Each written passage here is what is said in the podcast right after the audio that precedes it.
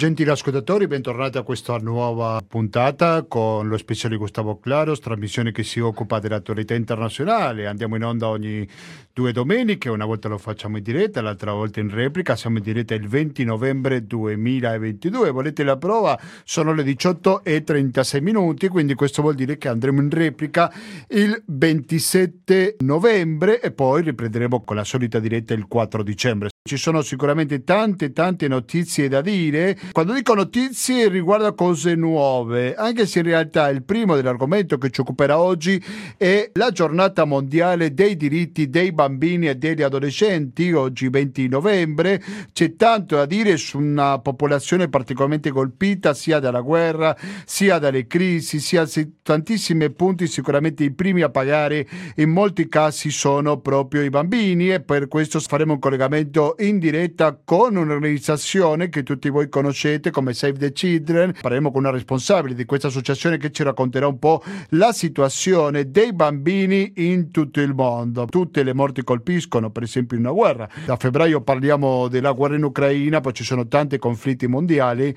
Quando uno sente che fra queste vittime ci sono anche i bambini, quindi le vittime, ancora più vittime se possiamo chiamarlo, sicuramente c'è tanto da chiedersi e quindi proveremo a capire con questa rappresentante di Save the Children come la situazione mondiale dei più piccoli. Questo sarà la prima pagina di questo speciale, mentre che dopo parleremo su un progetto in Ruanda di un'associazione che si chiama Jardín de los Niños, anche se ad origine riguarda l'Argentina, lo dice il nome, Jardín de los Niños. Ci parlerà specificamente dell'Africa, in particolare del Ruanda, quindi credo che questa è un'altra cosa che dobbiamo conoscere, perché mentre meno si parla su un paese o su una situazione, più stimolati siamo qua a Radio Cooperativa pure a raccontarlo.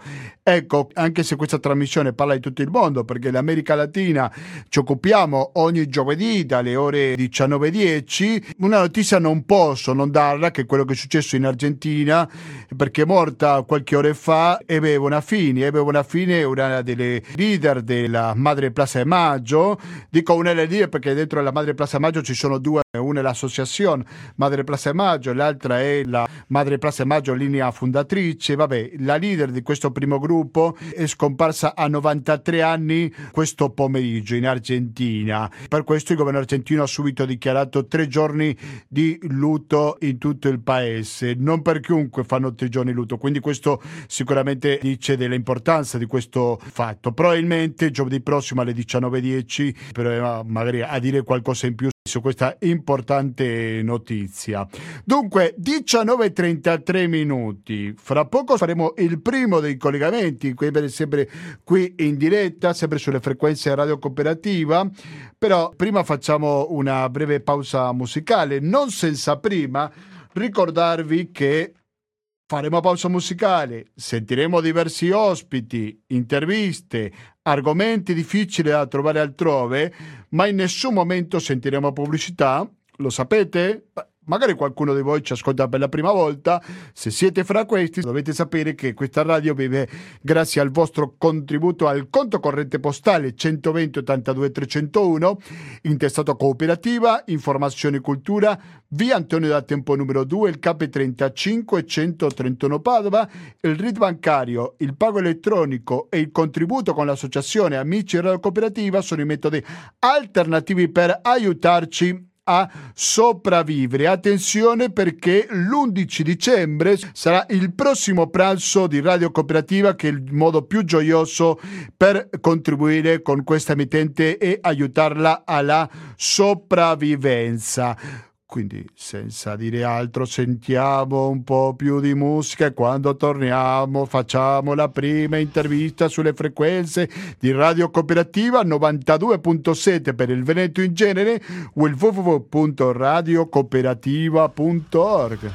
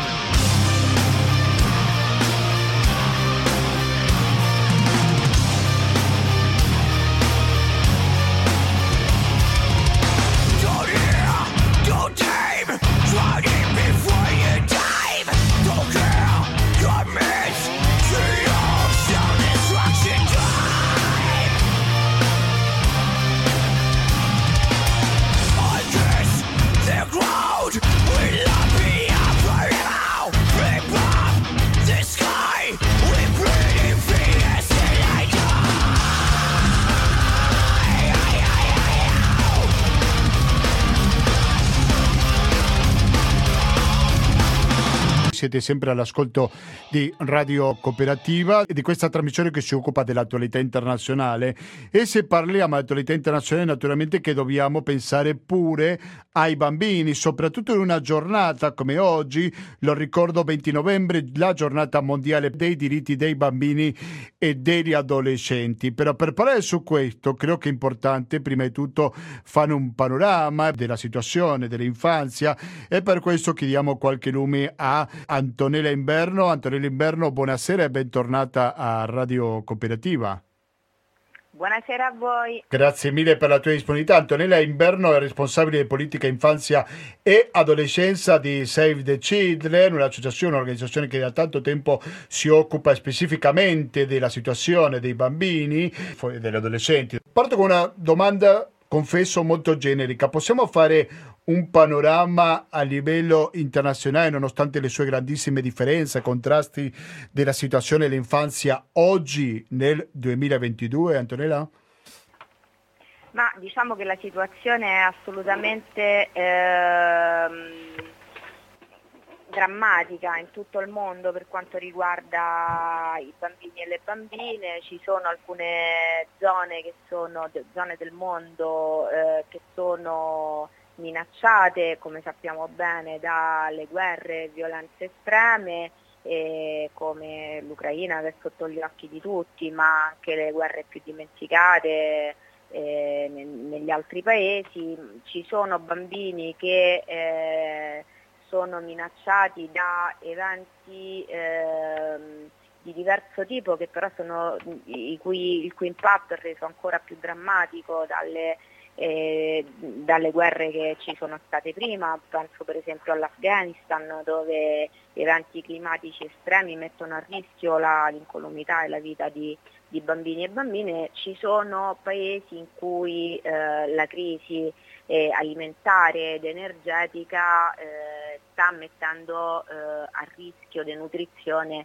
tantissimi, troppi bambini e bambine. Penso in particolare a una serie di paesi africani. Nel nostro paese però la situazione non è sicuramente migliore, o quantomeno da un lato è migliore, però noi cerchiamo sempre di studiare e approfondire i fenomeni che caratterizzano anche l'Italia e devo dire che non c'è un quadro molto rassicurante. Abbiamo per esempio analizzato approfonditamente la situazione della salute in Italia attraverso le pagine del nostro Atlante per l'infanzia e l'adolescenza, che quest'anno è arrivato alla sua 13ª edizione e abbiamo lanciato proprio qualche giorno fa, e nonostante il nostro servizio sanitario sia considerato uno dei migliori a livello mondiale, perché è un servizio, come sappiamo tutti, universalistico, che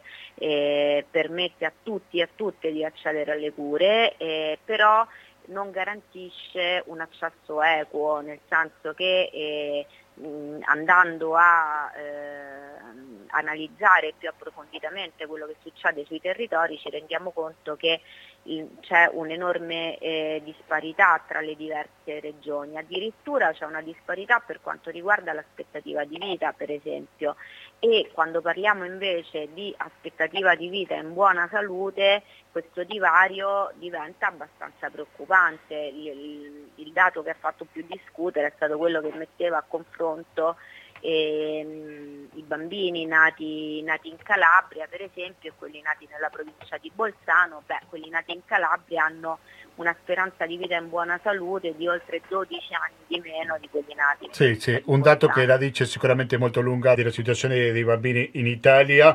Per un po' per tornare sull'ambito internazionale, Antonella Inverno, si è aperto anche una convenzione più di 30 anni fa, c'è scritto sul vostro sito savethechildren.it. Stavo vedendo, dice che sono passati oltre 30 anni dall'adozione di quella convenzione che per la prima volta ha riconosciuto i bambini come aventi diritti civili, sociali e politici, culturali ed economici. È la Convenzione dell'ONU sui diritti dell'infanzia e dell'adolescenza. Adottata nel 1989, l'Italia ha ratificato il 27 maggio 1991, ma sia in Italia ma anche in altre parti d'Europa e del mondo. Questa Convenzione oggigiorno viene rispettata? Beh, tutti ci auspichiamo di sì, ma purtroppo sappiamo benissimo che non è così. La Convenzione per i diritti dell'infanzia e dell'adolescenza, che mi piace ricordare ha preso ispirazione dalla dichiarazione proprio della nostra fondatrice di Save the Children, Eglinton Jeb, era visionaria e rivoluzionaria per l'epoca perché riconosceva a tutti i bambini e alle bambine una serie di diritti che sono dei diritti universali. Sappiamo che invece sono tra il dire e il fare, come al solito, ci sono di mezzo mari e montagne, direi, e sono diversi gli ambiti in cui i bambini e le bambine nel mondo non hanno riconosciuto i propri diritti. Il primo fra tutti, l'istruzione, ancora troppi bambini e in particolare bambine sono esclusi dal diritto di apprendere, di far fiorire i propri talenti, e questo è in particolare, quando parliamo delle bambine, un danno gravissimo, perché impedisce a generazioni intere di emanciparsi poi dal giogo della povertà e della subordinazione alle persone che vengono da contesti più vantaggiosi, più avvantaggiati, ma questo non è l'unico diritto che non è rispettato. Sappiamo anche che a questo diritto è connesso, in particolare quando parliamo delle bambine, il diritto alla protezione dalla violenza e dallo sfruttamento. Quando la situazione economica recede, questo quasi in tutti i paesi del mondo, sono per prime le bambine a soffrirne gli effetti più devastanti, perché sono sempre più costrette a lasciare la scuola e subire varie forme di sfruttamento che magari permettono anche alla famiglia di far mangiare banalmente fratelli e sorelle.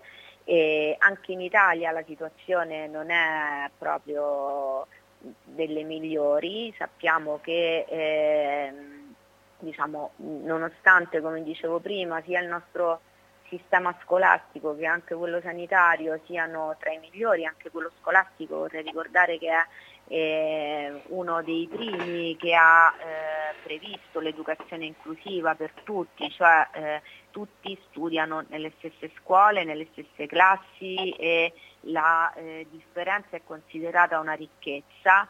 Eppure ancora oggi sappiamo che ci sono diversi problemi, soprattutto di carattere burocratico, che di fatto impediscono la garanzia di questo diritto. Per quanto riguarda la situazione delle spose bambine, qual è la situazione attuale? Sta migliorando la situazione? Sta peggiorando? A che punto siamo? Ma diciamo che sta migliorando per quanto riguarda la consapevolezza rispetto al fatto che è un atto profondamente ingiusto. Cosa è l'interruzione? Possiamo ricordare in quale paesi viene praticata questa attività? Sì, purtroppo i fatti di cronaca ci dicono che anche se viene praticata in altri paesi, anche... Sì, abbiamo saputo il caso, sì. Appunto, il pericolo c'è. Il paese dove anche il fatto di essere coinvolti in conflitti aumenta la probabilità di sposarsi ancora bambine per le ragazze è la Nigeria, ma ci sono tanti altri paesi dove questo problema esiste, le ragazze vengono rapite e costrette a sposarsi, oppure cedono alle pressioni della famiglia, o si sposano in seguito ad una gravidanza non pianificata. Come dicevo, proprio i paesi che vivono dei conflitti o che sono a ridosso di conflitti sono i paesi che, che hanno più probabilità che questo tristissimo fenomeno succeda.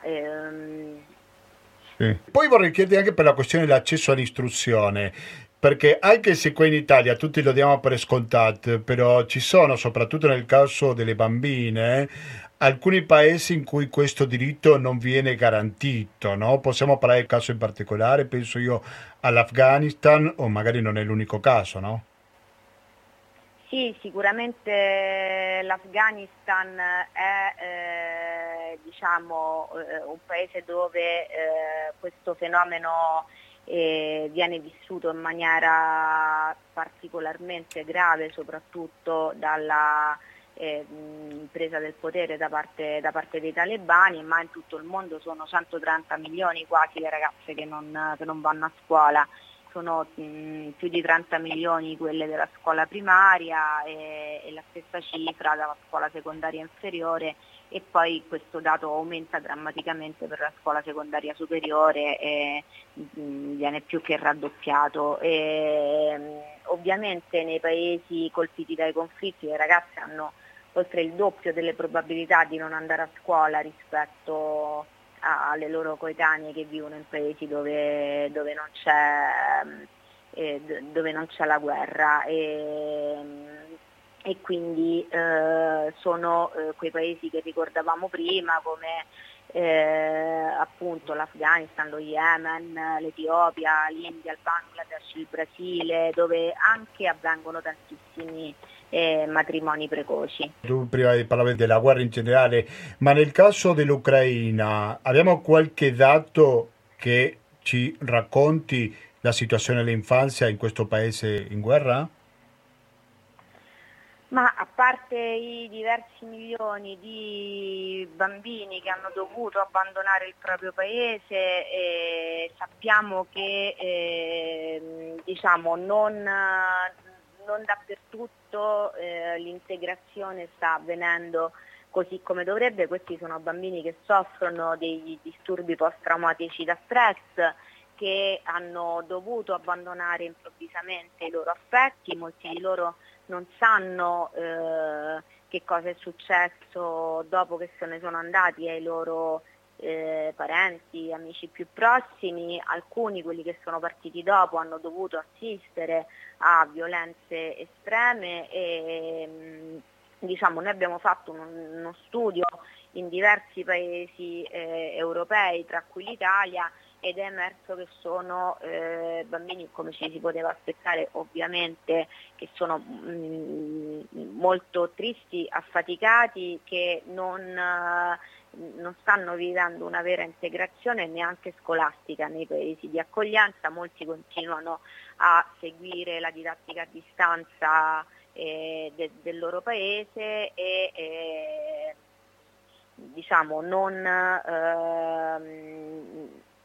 anche quando sono iscritti a scuola qui, per esempio in Italia, trovano molta difficoltà soprattutto nel socializzare con altri bambini di cui non conoscono neanche la lingua, quindi rispetto a questo è proprio necessario un supporto maggiore, soprattutto linguistico, ma anche di abbattimento di tutte quelle barriere che anche per i minori italiani che vivono in condizioni di maggior disagio rischiano di precludere un percorso scolastico positivo. Mi riferisco per esempio all'impossibilità per molti di acquistare tutti i libri scolastici, per esempio, perché troppo costosi e a situazioni del genere. Sì, certamente. Allora, io sto vedendo sul vostro sito, però è un'informazione che non è aggiornata, non so se avete qualche altro dato. Ad aprile, il 14 aprile, quindi 7 settimane dopo soltanto l'inizio del conflitto, dell'invasione russa in Ucraina, erano stati uccisi 400 bambini, o feriti, e milioni senza casa, quindi 400 uccisi più quelli che sono feriti. Non so se avete qualche altro dato un pochino più aggiornato da aprile a questa parte, c'è qualche altra informazione nuova, no? No, purtroppo okay. non c'è un numero che possiamo... Sì, anche perché è difficilissimo da calcolare, immagino, no? Sì, sì, assolutamente. Quello che sappiamo è che sono diverse le violazioni che i bambini subiscono durante una guerra, che ovviamente in primo luogo riguardano proprio l'incolumità fisica e la possibilità di salvaguardare la propria vita, ma purtroppo i bambini sono quelli che rischiano anche di subire degli effetti dalla violenza generalizzata che accompagna sempre i conflitti, quindi di dover subire delle appunto, come dicevo prima, una serie di mutilazioni o sfruttamento anche a fini bellici. Sì. E poi vi ci raccontare anche i bambini che hanno perso i genitori durante la guerra, no? Certo. Con un'infanzia particolarmente difficile, anche credo che certo. Anche questo va sicuramente tenuto in conto. Allora, come direbbe Borges, riconosco la mia ignoranza, ma Save the Children si occupa pure degli adolescenti? Certo, anzi okay. Proprio questo Atlante di cui parlavo prima ha ricordato l'impatto devastante che le chiusure dovute alla pandemia hanno avuto sugli adolescenti e con un aumento del 39% dei ricoveri per esempio nei reparti di neuropsichiatria. Noi abbiamo sottovalutato le conseguenze che l'isolamento forzato di questi ragazzi e queste ragazze avrebbe potuto avere su... Sì, no, appunto, loro. La domanda era perché una delle notizie della settimana, è vero, l'ha fatto UNICEF, non Save the Children, però la notizia di giovedì scorso, che stiamo parlando di un suicidio di un adolescente ogni 11 minuti. Nel mondo, naturalmente. 1 su 7 soffre di salute mentale e la quinta causa di morte tra i 15 e 19 anni. Un altro dato, dopo vi lascio parlare. Nel mondo quasi 46.000 adolescenti muoiono a causa del suicidio ogni anno, uno ogni 11 minuti, immagino. Ma correggimi se sbaglio, che questo, la pandemia ha aggravato ancora di più una situazione che probabilmente era sin da prima, no? Prego. Sì, purtroppo quello che è emerso in Italia è ancora più allarmante perché per esempio il suicidio è la seconda causa di morte tra gli adolescenti dopo gli incidenti stradali e i dati che noi abbiamo, che non sono ancora aggregati a livello nazionale, non ci sono ancora dati ufficiali su questo, ma i dati che riportano diversi ospedali, fra cui il Bambino Gesù di Roma, riportano di almeno un accesso al pronto soccorso al giorno per ideazioni suicidarie. Tra l'altro l'età si abbassa sempre di più, arriviamo a esordi psicotici tra gli 11 e i 13 anni e ci sono anche un'altra serie di problematiche connesse che riguardano per esempio i disturbi alimentari, la disforia di genere i disturbi del sonno, ansia, depressione, fino appunto al picco drammatico dei tentativi di suicidio. Dopo ringraziare la nostra ospite Antonella Inverno di Save the Children, vorrei chiedere come contribuire con Save the Children, chi vuole farlo, magari fra i nostri ascoltatori presumo che ci sarà più di uno che voglia dare una mano, e in concreto come Save the Children può usare questi soldi? Ma noi operiamo in più di 129 paesi nel mondo e operiamo dal 2010 anche in Italia, siamo presenti nelle periferie delle grandi città con diversi programmi di contrasto alla povertà educativa, contrasto alla dispersione scolastica, tutela dei minori più vulnerabili come quelli vittime di violenza o i minori stranieri che arrivano nel nostro paese da soli, quindi si può contribuire andando sul sito che è www.savethechildren.it e donando direttamente dal sito. Certamente, e in concreto questi soldi in che forma vengono utilizzati, se posso chiedere? Allora, per i viaggi che fanno gli operatori, per mantenere le strutture? Allora, prego. Noi spendiamo su €1 80 centesimi sono rivolti ai progetti direttamente, quindi sostengono i bambini e le bambine, e 20 centesimi servono per i costi di struttura, quindi diciamo ben più che la maggior parte delle donazioni viene utilizzata direttamente per sostenere i bambini, le bambine, le loro famiglie e le comunità di appartenenza. Perfetto. Comunque il bilancio sociale si trova sempre sul nostro sito e lì ci sono indicazioni dettagliate di come viene speso ogni singolo euro. Guarda, questo mi fa particolarmente piacere che lo dice, perché spesso si sente in tutte le parti, anche qua alla radio sentiamo gente dice come fanno a sopravvivere questa organizzazione, chi li finanzia, e invece non soltanto Selezino, tutte queste organizzazioni pubblicano i loro dati, non c'è niente nascosto, è tutto sotto la luce del sole, quindi io ringrazio veramente tanto Antonella Inverno di Save the Children, ricordo responsabile delle politiche infanzia e adolescenza, grazie e soprattutto buon lavoro, ok? Grazie a voi e buona serata. Grazie mille, era Antonella Inverno che l'avevamo sentita qui in diretta sulle frequenze di Radio Cooperativa. Sentiamo un po' di musica e quando torniamo saremo sempre in diretta, sempre sulle frequenze Radio Cooperativa, soltanto che in questo caso non faremo più il collegamento da un'altra parte, bensì sentiremo gli ospiti che abbiamo qui in studio. Fra pochissimo ve li presenterò. Quando sono le 19:07 siete sempre all'ascolto di Radio Cooperativa.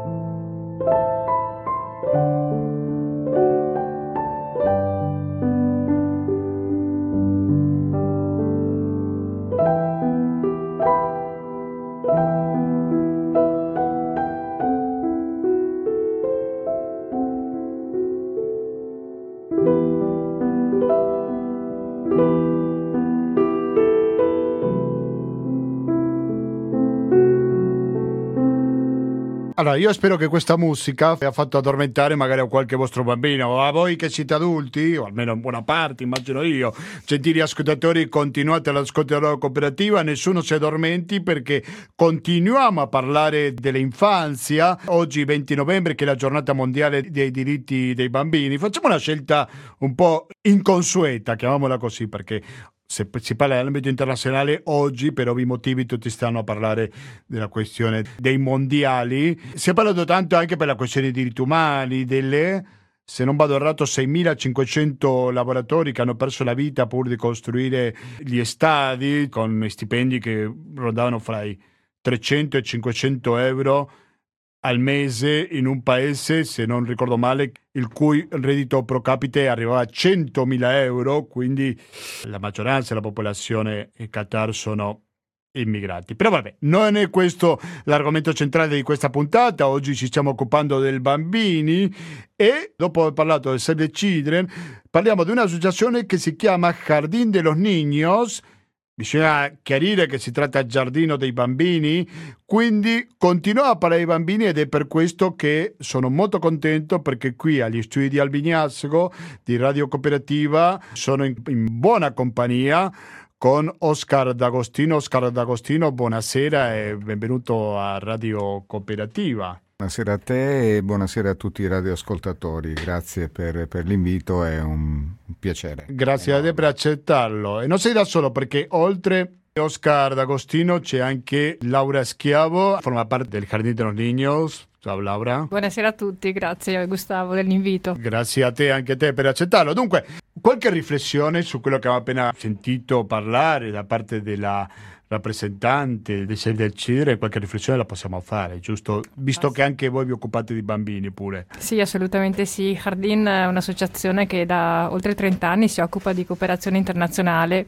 Abbiamo attualmente progetti in Ruanda, in Argentina e, come dice il nome, Jardín de los Niños, giardino dei bambini, ci occupiamo soprattutto dei diritti dei bambini e di tutelare i loro diritti fondamentali. E in particolare in Ruanda abbiamo dei progetti legati a garantire il diritto all'istruzione. e il motivo per cui sono qui stasera è proprio quello per parlare di un progetto che abbiamo molto a cuore, che vuole sostenere lo studio di studenti che ogni anno aumentano. Quest'anno abbiamo 33 studenti, sono soprattutto orfani o comunque bambini che sono inseriti in famiglie affidatarie. E l'istruzione in Ruanda è garantita a tutti, però un'istruzione spesso di scarsa qualità. Calcoliamo che ci sono classi composte spesso da 50, 58, 60 bambini. E gli insegnanti spesso non sono preparati, c'è qualcuno addirittura analfabeta, non sono comunque all'altezza delle capacità che hanno gli studenti. Quindi gli studenti che frequentano, i bambini che riescono a frequentare queste scuole, perché poi non tutti riescono a frequentarle, ovviamente parliamo di situazioni dove ci sono bambini che vivono in villaggi, case fatte di paglia e fango, famiglie che sono capeggiate da donne sole con 7-8 figli a carico, fanno un pasto al giorno ogni 2 giorni, quindi l'istruzione è proprio una cosa che manca. Anche l'infrastruttura, perché io nella mia ignoranza su questo tema ho l'idea del maestro in una scuola in mezzo alla campagna dove non c'è un pavimento degno di questo nome, dove il materiale è veramente scarso. Quanto lontano è questa idea della realtà? È reale purtroppo, perché pensa che spesso quando noi diamo ai bambini e ai ragazzini, insomma, che sosteniamo, gli paghiamo le rette, viene data anche la divisa. La divisa, vengono date le scarpe e la divisa, e i bambini spesso devono attraversare strade di fango, e loro camminano a piedi scalzi. Quando arrivano davanti alla scuola si puliscono i piedi e indossano le scarpe per non sporcarle, quindi arrivare a scuola puliti. Ma mi stai parlando del Ruanda o dell'Africa in generale? Io ti parlo in questo momento del Ruanda, poi l'Africa in generale ci sono situazioni del genere, e noi operiamo soprattutto in Ruanda, nel nord del Ruanda.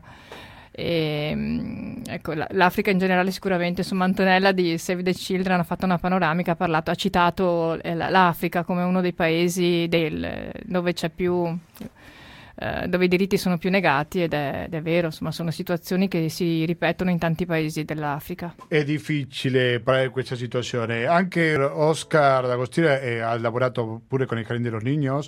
Sì, abbiamo, sì, allora io ma anche il docente, il batterista, esatto. Ma dopo lo racconteremo, sì, questo.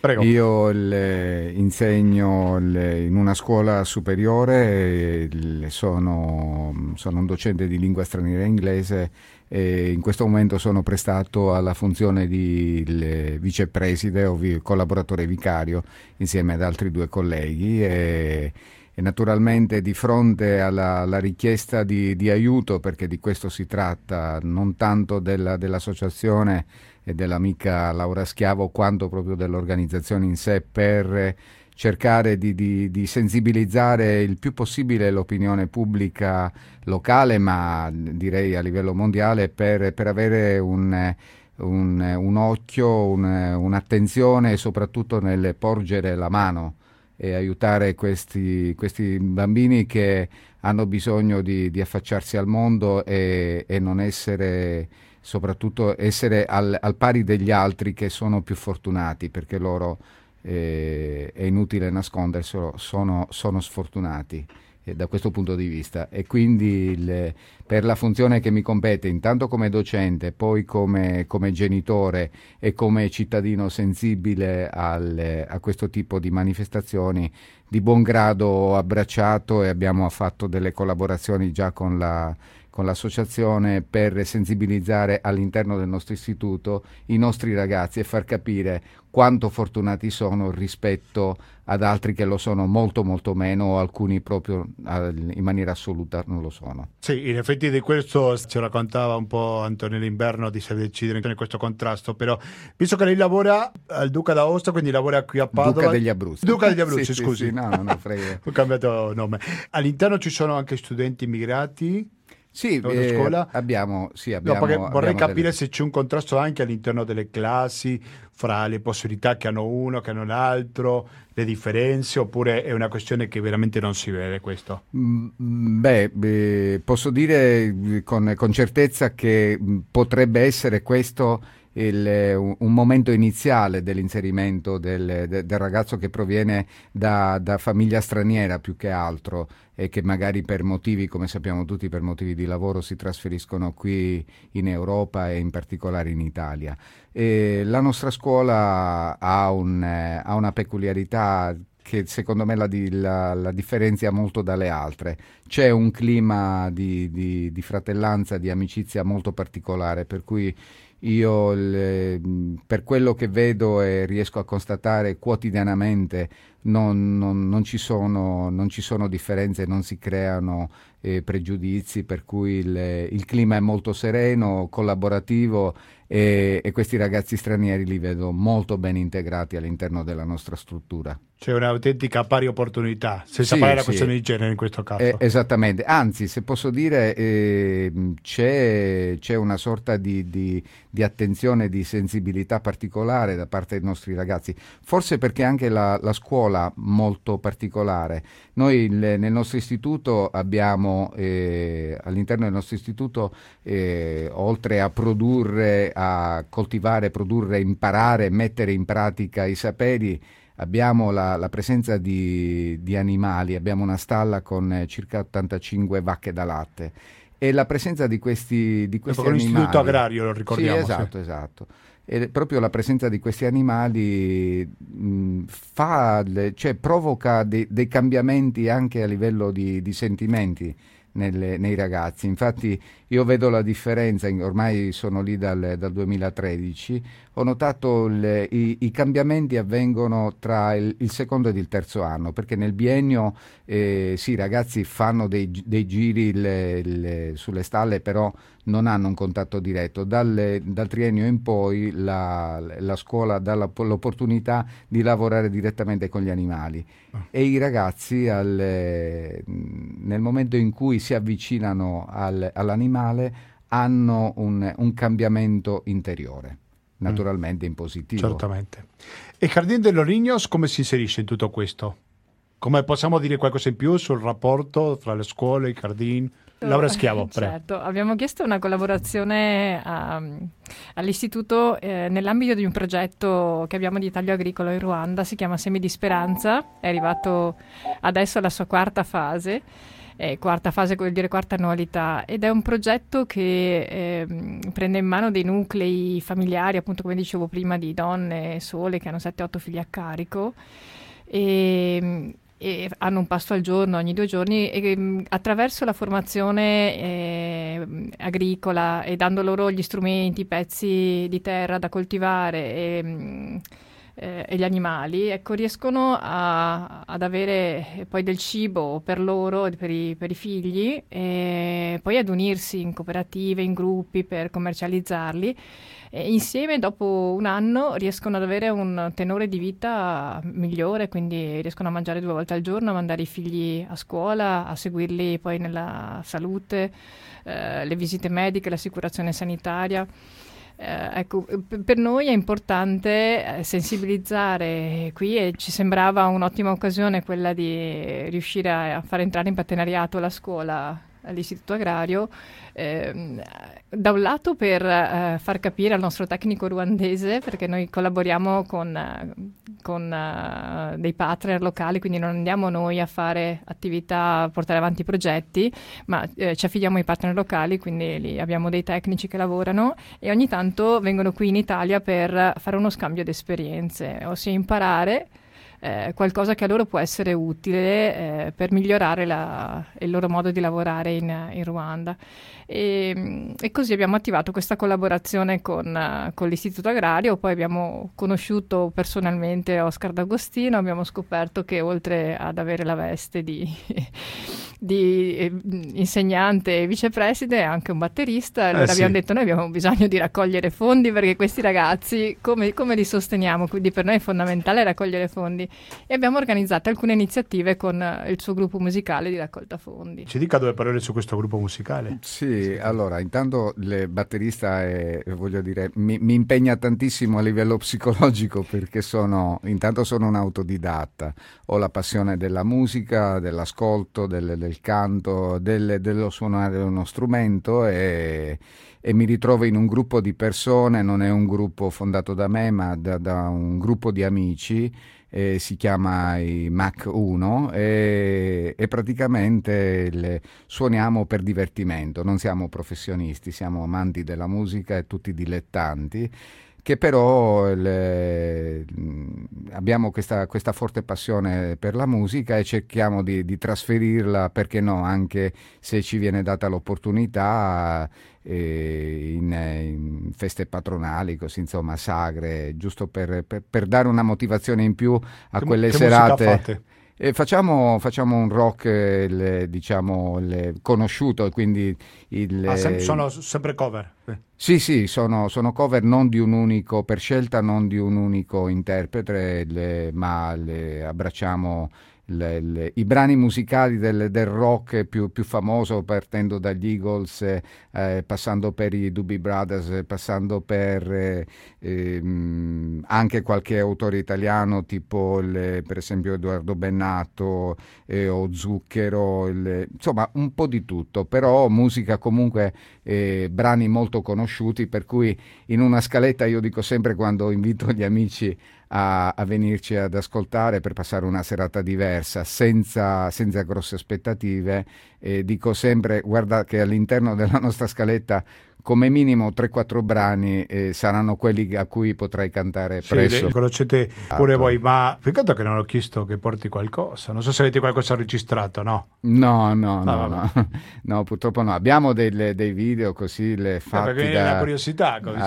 parlare del gruppo musicale poi non lo ascoltiamo. Sì, no. Certo. No, questa è l'occasione per invitare, proprio anche in occasione dell'evento di cui vi parlerà adesso Laura, di venirci a sentire, e ripeto, senza troppe aspettative, perché non siamo professionisti, però ci divertiamo. Si mette giù direttamente. No, è la verità, e mi piace sottolinearlo perché così, perché comunque ci dicono che facciamo divertire, e questa cosa a noi dà stimolo per proseguire e fare sempre meglio.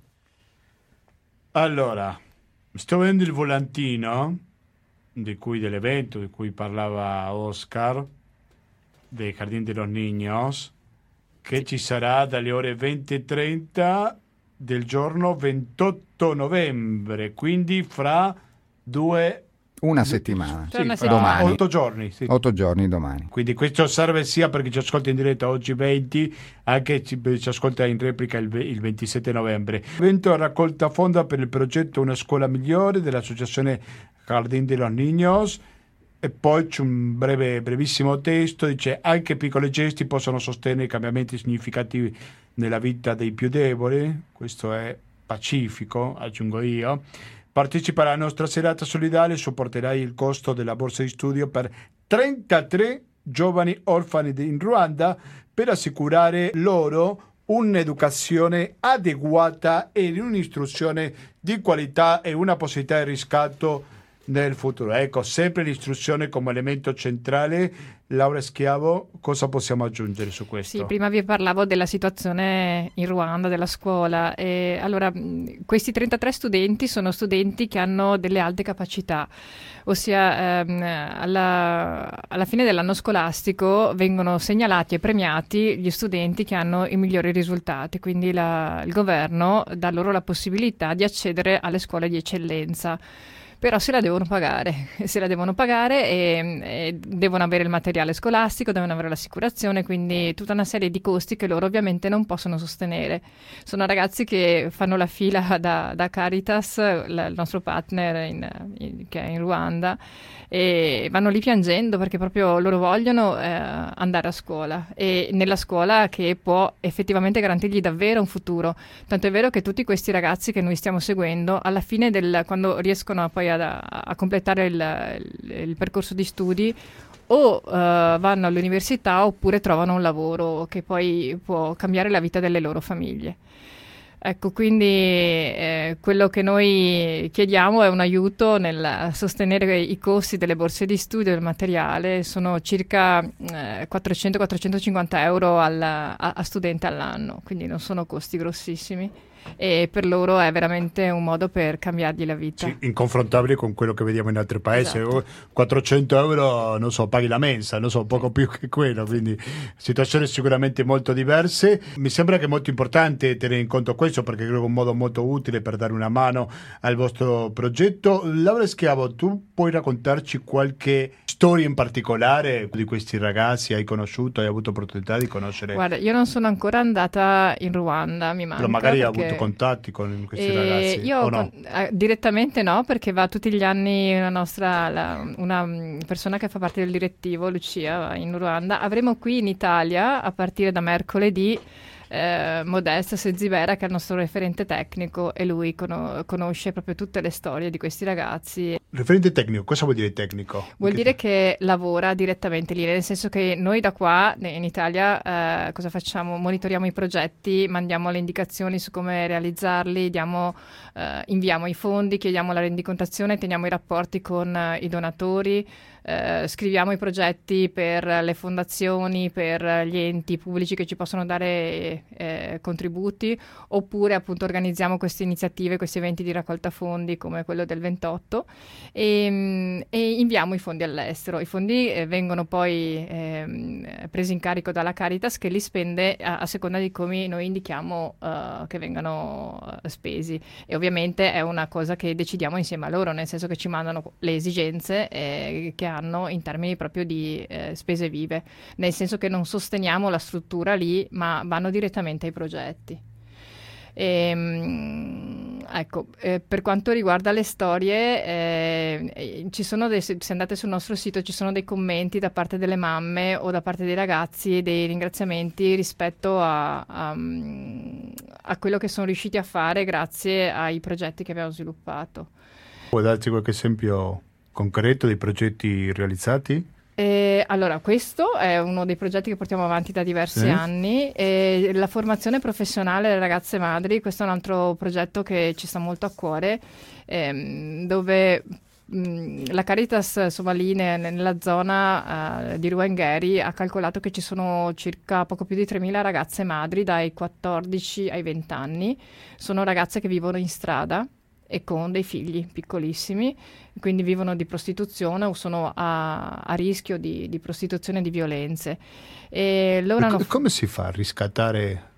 Loro hanno fatto questo tipo. Hanno fatto questo progetto di formazione professionale dove per 9 mesi seguono un corso di formazione di parrucchiera o di sartoria, e con i bambini, quindi gli viene data una mano, hanno il pasto, quindi, e poi c'è questo percorso di formazione dove loro imparano un mestiere e vengono anche seguite da degli educatori e degli psicologi per fare un reinserimento in famiglie o nelle proprie famiglie di origine oppure in famiglie affidatarie, ed è un percorso che dura un anno alla fine.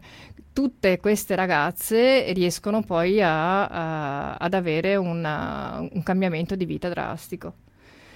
E noi abbiamo fatto un anno dove abbiamo sostenuto 40 ragazze, adesso stiamo cercando i fondi per ripartire e farne un altro per altre 40 ragazze. E ci riuscite? Sì. Fra i 14 e 20 anni hai detto che molte volte cadono nella prostituzione. Sì. Quante che riusciti a recuperare? Allora, i dati che abbiamo sono tutte, perché vengono selezionate a monte, nel senso che si fa un lavoro su chi effettivamente può avere possibilità di successo, perché i fondi ovviamente sono pochi e vanno investiti molto bene. Quindi purtroppo alcune ragazze sono lasciate indietro, ma perché sono situazioni disperate, e quindi su quelle si fa un lavoro proprio di riduzione del danno, diciamo, quindi è un recupero che poi lì è la Caritas che fa un altro tipo di lavoro, ecco, non noi. Oscar D'Agostino, c'è consapevolezza in un adolescente oggi qui in Italia, o almeno qui a Padova, di quello che sta succedendo in altre parti del mondo? È una risposta difficile da dare, perché purtroppo, ahimè, vedo che ci sono una parte di ragazzi che sono sensibili ad alcune problematiche, alcune tematiche come queste afferenti la prostituzione giovanile, il disagio ambientale legato a tanti fattori. Purtroppo devo dire che i ragazzi sono invasi da questi social media che danno delle informazioni sbagliate. Purtroppo i social media, che sono un grandissimo mezzo che potrebbe fare un lavoro di sensibilizzazione importante, costante, lo si utilizza e viene sfruttato per cose che, ahimè, rendono sempre più effimero quello che ci circonda. E allora, nel senso che non hanno accesso a questo tipo di informazione. Esatto, non hanno accesso a questo tipo di informazione. Ma ragazzi la cercano? Devo dire, alcuni sì, sono pochi, e sono quei ragazzi che hanno alle loro spalle delle famiglie forti, che da questo punto di vista hanno sensibilità. Del resto è un po' come avviene in tutte le cose. Cioè trasferisci ai più piccoli e trasferisci alle persone quello che tu senti, quindi se i genitori sentono il problema, inevitabilmente i ragazzi, i propri figli vengono coinvolti in questo processo di informazione positiva, dico io, perché questa è l'informazione che dovrebbe passare, secondo me, fra i giovani, soprattutto oggi, in considerazione della deriva che purtroppo si vede costantemente, lo scoppio di tante guerre, le politiche economiche che purtroppo nascondono quella che è la realtà del sociale. Non è così bello tutto ciò che appare, ma c'è tanta gente che vive in povertà, ci sono tanti giovani che vivono la difficoltà del quotidiano, e purtroppo non si fa tantissimo, oppure quello che si fa è molto poco o poco pubblicizzato, ma questa è una mia opinione personale. Anche se non sono bambini, sono ormai adolescenti, comunque l'interesse o meno verso una situazione nel mondo riguarda sempre quello che sentono a casa, probabilmente. Certo, inevitabilmente. Io quello che raccomando sempre, quando ci sono eventi che coinvolgono la nostra scuola, cioè tipo le scuola aperta, porta aperte, cioè vengono perché questi ragazzi devono decidere del loro futuro e capire, o comunque quando ho colloqui con i genitori, loro chiedono alla scuola un aiuto particolare, cioè dicono: ma c'è qualcosa che voi potete fare? Io dico sempre che la parte fondante nella costruzione, nella crescita dei ragazzi la fanno i genitori, la fanno le famiglie. Ma è classico che molte volte, per liberarsi qualche responsabilità, dicono che la scuola deve risolvere delle situazioni che non compete proprio alle scuole. Cioè, è importante parlare di tutto con i ragazzi, in famiglia soprattutto, magari a tavola mentre si mangia, perché è il momento in cui c'è più attenzione, riesce a catturare l'attenzione dei propri figli, e quello è il momento in cui bisogna parlare, bisogna sensibilizzare, anche perché, cioè, nel crescere il ragazzo si crea o pensa, costruisce un mondo virtuale che non c'è, che non esiste. Purtroppo. Il problema non è soltanto l'accesso all'informazione, perché qua ne abbiamo fin troppa, con il telefonino possiamo sapere cosa sta succedendo adesso in Giappone, per certo. esempio, ma il discorso a quale accesso, a quale informazione esatto. viene. Il limite è dato proprio dal tipo di informazione che si dà. Il limite è costituito proprio da questo. Diciamo che sono dei canali preferenziali che vengono battuti in maniera costante, e altri lasciati nel buio più totale. Vabbè, consiglio allora di ascoltare Radio Cooperativa, che ogni tanto ci occupiamo. Certo, sicuramente lo farò. Da altre parti del mondo, sicuramente il mondo è molto più variegato di quello che noi pensiamo. Adesso facciamo una breve pausa musicale.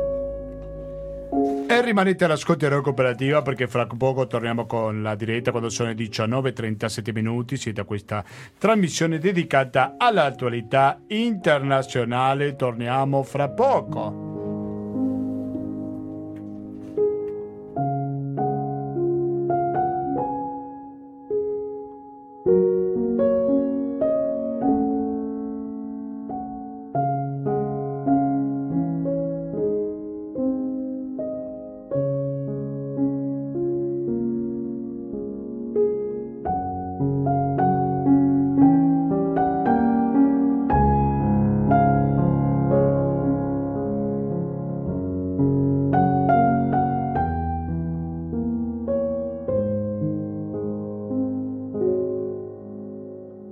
Sono le 19:40, siete sempre all'ascolto di Radio Cooperativa. Se dico Radio Cooperativa dico 92.7 per il Veneto in genere, www.radiocooperativa.org. Allora, prima Oscar D'Agostino ci raccontava di questo gruppo, no? Ma ci sono altri membri. Vuoi presentare te adesso l'ospite che sentiremo, sì, che abbiamo adesso collegato telefonicamente? Allora, i partecipanti a questo gruppo in definitiva sono 11, ben 11. 11? Sì, esattamente. Diciamo una delle colonne è il mio amico Lorenzo che abbiamo in linea, che ci dirà qualcos'altro riguardo al gruppo e farà le sue di considerazioni, io le mie. Pronto, Lorenzo Maniero, benvenuto a Radio Cooperativa.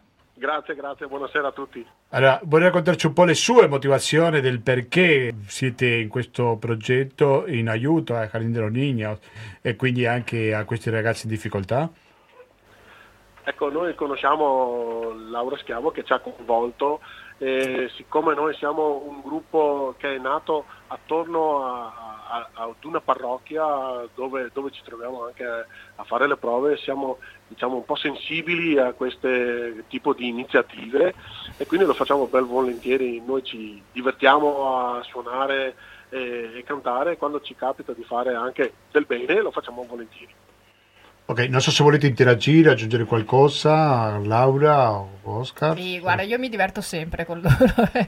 Hanno fatto divertimento garantito. Sì, assolutamente. Io peraltro ho sottolineato, ciao Lorenzo, caro. Ciao. Ho sottolineato il fatto che non siamo dei professionisti, per cui le aspettative non devono essere alte, devono essere giuste e si deve venire con lo spirito di divertirsi, perché comunque siamo un po' da saltimbanco e quindi comunque facciamo divertire, quello è sicuro. Se poi qualcuno aspetta delle finezze in ordine di musica, di prestazioni, purtroppo noi non possiamo dare quella cosa.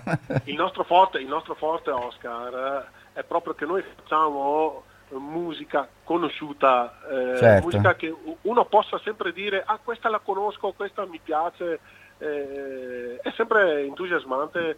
Sì, infatti sottolineavo proprio questo aspetto, nel senso che nel repertorio ho detto a chiunque ci viene a sentire o comunque proponiamo l'invito, dico sempre guarda che abbiamo una scaletta e come minimo almeno 3 pezzi sono conosciuti, per cui avrai la possibilità di canticchiare dietro al brano e quindi insomma questo può essere un buono spunto per venirci a sentire.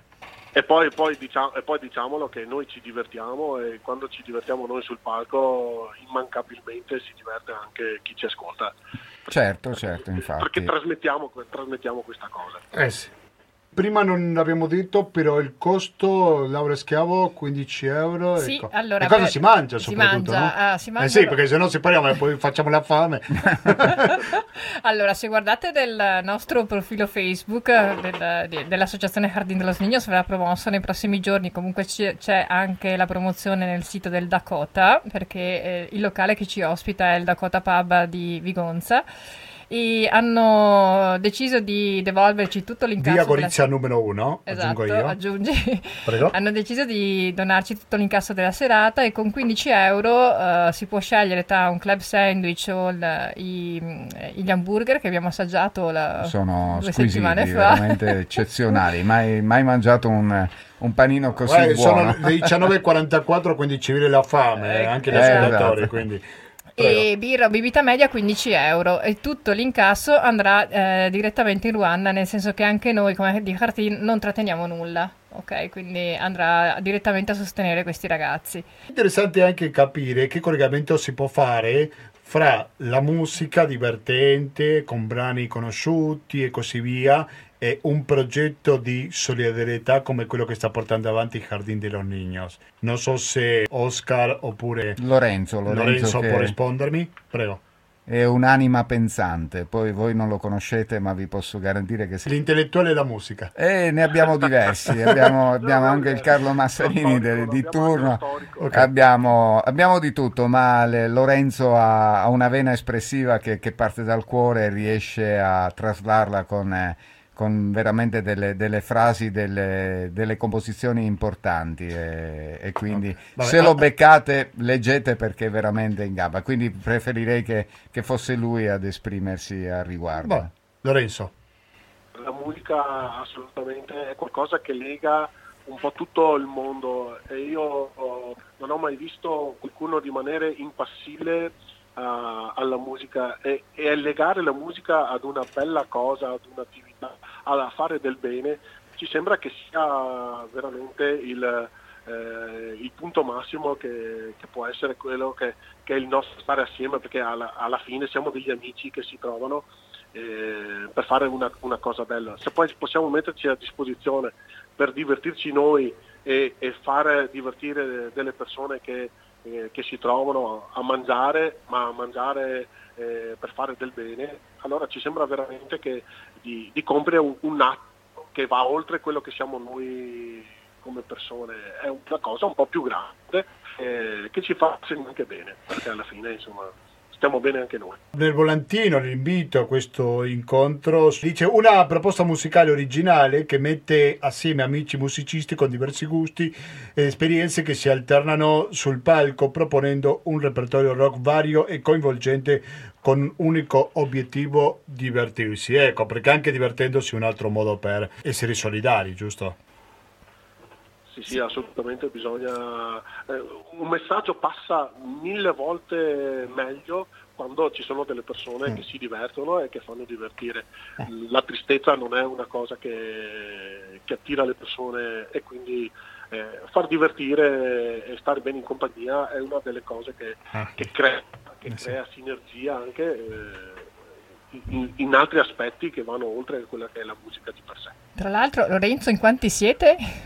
Noi siamo 11, ma la cosa bella è che non c'è un cantante ufficiale, siamo in 6 che cantano e ci intervalliamo, proprio perché il gusto diverso è proprio, non sapete la fatica che facciamo a scegliere i pezzi da fare, perché ognuno di noi ha proprio un gusto diversissimo dall'altro, e ci intervalliamo cambiando cantante, diventa veramente uno spettacolo simpatico. È molto variegato. Siete voi un brano che suonate, non lo sentiremo, ahimè, nella vostra versione, però magari lo sentiamo, no, non so.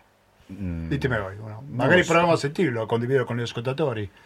Non lo so, Hotel California per esempio. Hotel California, beh, ci sono tantissime versioni di questo brano. Io partirei, cioè la versione è sempre unica, quella originale è sempre il top di gamma, secondo me. Poi ci sono delle belle cover, sentiamo indubbiamente un po' di questa canzone.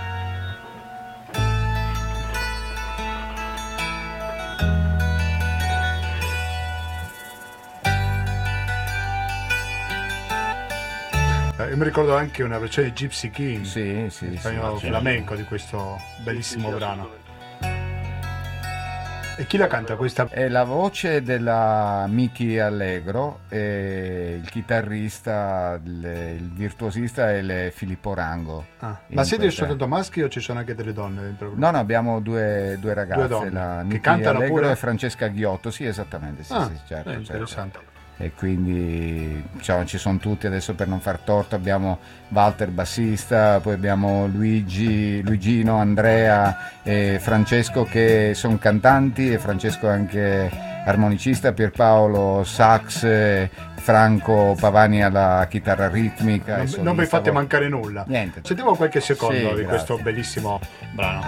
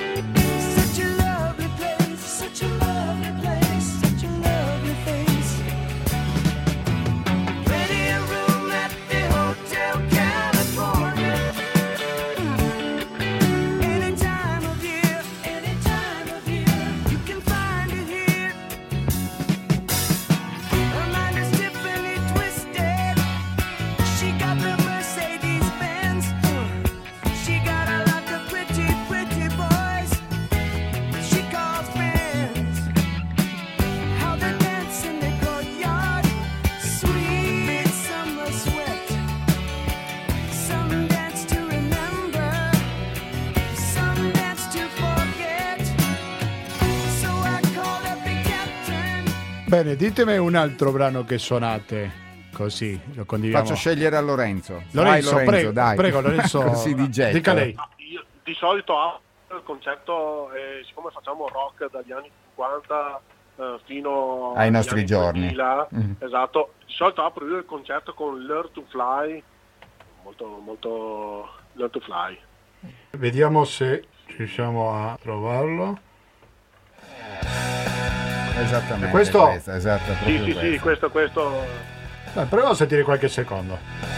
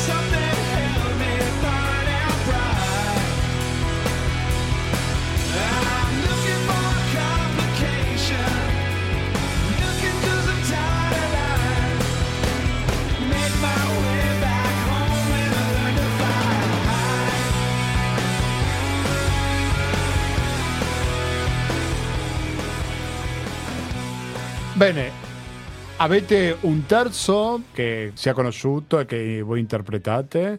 Non cantiamo solo in inglese, ma ovviamente cantiamo anche in italiano. Quali siete fra gli italiani? Per esempio 10 ragazze. Famosissimo pezzo di Lucio Battisti, sì. Che non ha tempo, non invecchia mai. 10 ragazzi. Sì. 10 ragazze. 10 ragazze. Sì. Vediamo se. Anche qui ci sono tutta trovarlo. Una serie di versioni, ma l'originale rimane. Ho visto un uomo che moriva per amore. Questo non l'avevamo preparato, così come vedete, esatto. I brani li mettiamo subito. Nessun coltello mai ti può ferir di più di un grande amore che ti stringe il cuore. 10 ragazze per me possono bastare, 10 ragazze per me voglio dimenticare, capelli biondi da accarezzare e labbra rosse sulle quali morire. 10 ragazze per me, solo per me. La voglio perché sa bene ballare, una la voglio perché ancora non sa cosa vuol dir l'amore, una soltanto perché ha conosciuto tutti tranne me, 10 ragazze così che dico solo di sì, vorrei sapere chi ha detto che non vivo più senza te.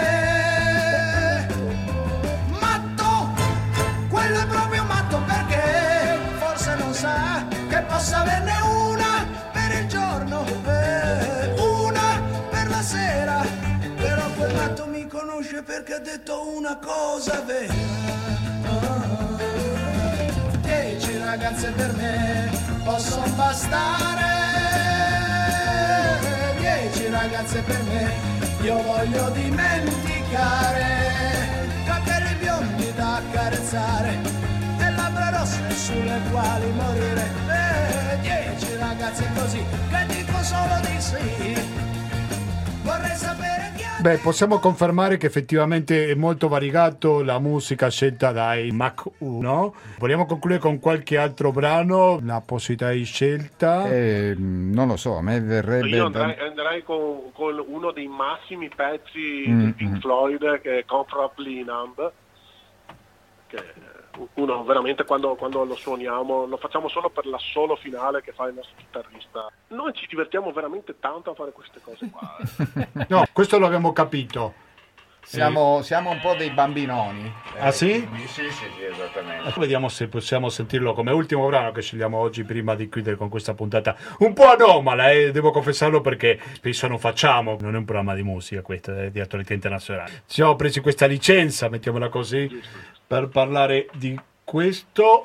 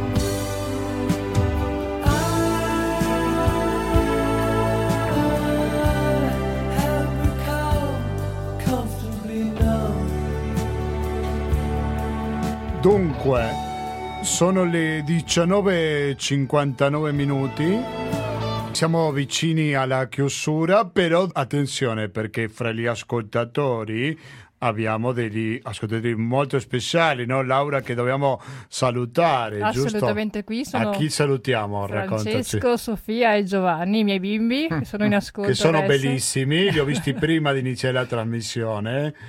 E quindi li salutiamo. Sì, aspettavano, sono giochi che mi aspettano, penso. E allora certo, saluti per la fine, così ci ascoltiamo tutta la trasmissione, perché altrimenti... Assolutamente, quindi ciao Sofia, ciao Francesco e ciao Giovanni. Grande, li saluto anch'io. Allora, ringrazio molto Lorenzo Maniero, no? Che strumento tocca lei, Lorenzo? Io sono tastierista. Ah, tastierista. Ok, perché c'è il tastierista che è ospite qui, Oscar D'Agostino invece il batterista, quindi con tutta la varietà. Grazie mille Lorenzo. Saluto. Grazie, mi avete fatto venire voglia di suonare ancora. Va bene, riunite stasera, magari chiami lì altri 10. Anche perché non sarà mica facile trovarvi tutti insieme per fare delle pratiche, no? Però la voglia è così tanta che poi si riesce, sì, esatto, si riesce a farle di fronte a mille difficoltà, come sempre succede, certo, no? Quando certo. Hai voglia. Dunque, grazie mille Oscar D'Agostino, grazie docente, a te, grazie a Radio Cooperativa, e anche batterista, come abbiamo visto oggi, l'abbiamo sentito nelle sue due versioni esattamente. Grazie naturalmente a Laura Schiavo, grazie a te, del Jardín de los Niños, e mi raccomando, lo dico grazie per l'ultima Laura. Volta perché mi sembra che è importante, l'appuntamento è per lunedì 28 novembre in via Gorizia numero 1, stiamo parlando di Vigonza, al Dakota Club, dove sentirete il gruppo che abbiamo sentito fino adesso, non la sua musica ma almeno sì la loro voce. Inizia alle 20:30 questa cena, mezz'ora dopo ci sarà il concerto, quindi mi sembra che è imperdibile. Per prenotarvi scrivete questo numero, è il 346 735 682, ripeto 346 735 6872, e anche avete la mail che progetti@jardin.com It. Dico, Jardín si scrive con la J, con la J, con la J, lunga, no? Sì, come sì, alla spagnola. Alla spagnola, sì, perché è in spagnolo questo, quindi ripeto, progetti@jardin.it. Grazie mille a entrambi. Noi adesso ci dobbiamo salutare, però voi continuate l'ascolto di Radio Cooperativa, perché fra poco sentiremo una nuova edizione di Materiale Resistente e poi sentiremo Pensieri e Parole, se ci ascoltate il 20 novembre. Rimanete all'ascolto della Radio Cooperativa sul 92.7, sul www.radiocooperativa.org. vi ricordo che 120 82 301 è il conto corrente postale, che il RID bancario, che il pago elettronico e che il contributo con l'associazione Amici della Cooperativa sono i metodi alternativi. Ogni tanto c'è l'invito al pranzo, che lo sentiremo subitissimo, quindi prendete carta e pena per prenotare questo pranzo a favore di Radio Cooperativa. Quindi basta da Gustavo Claros, grazie e alla prossima.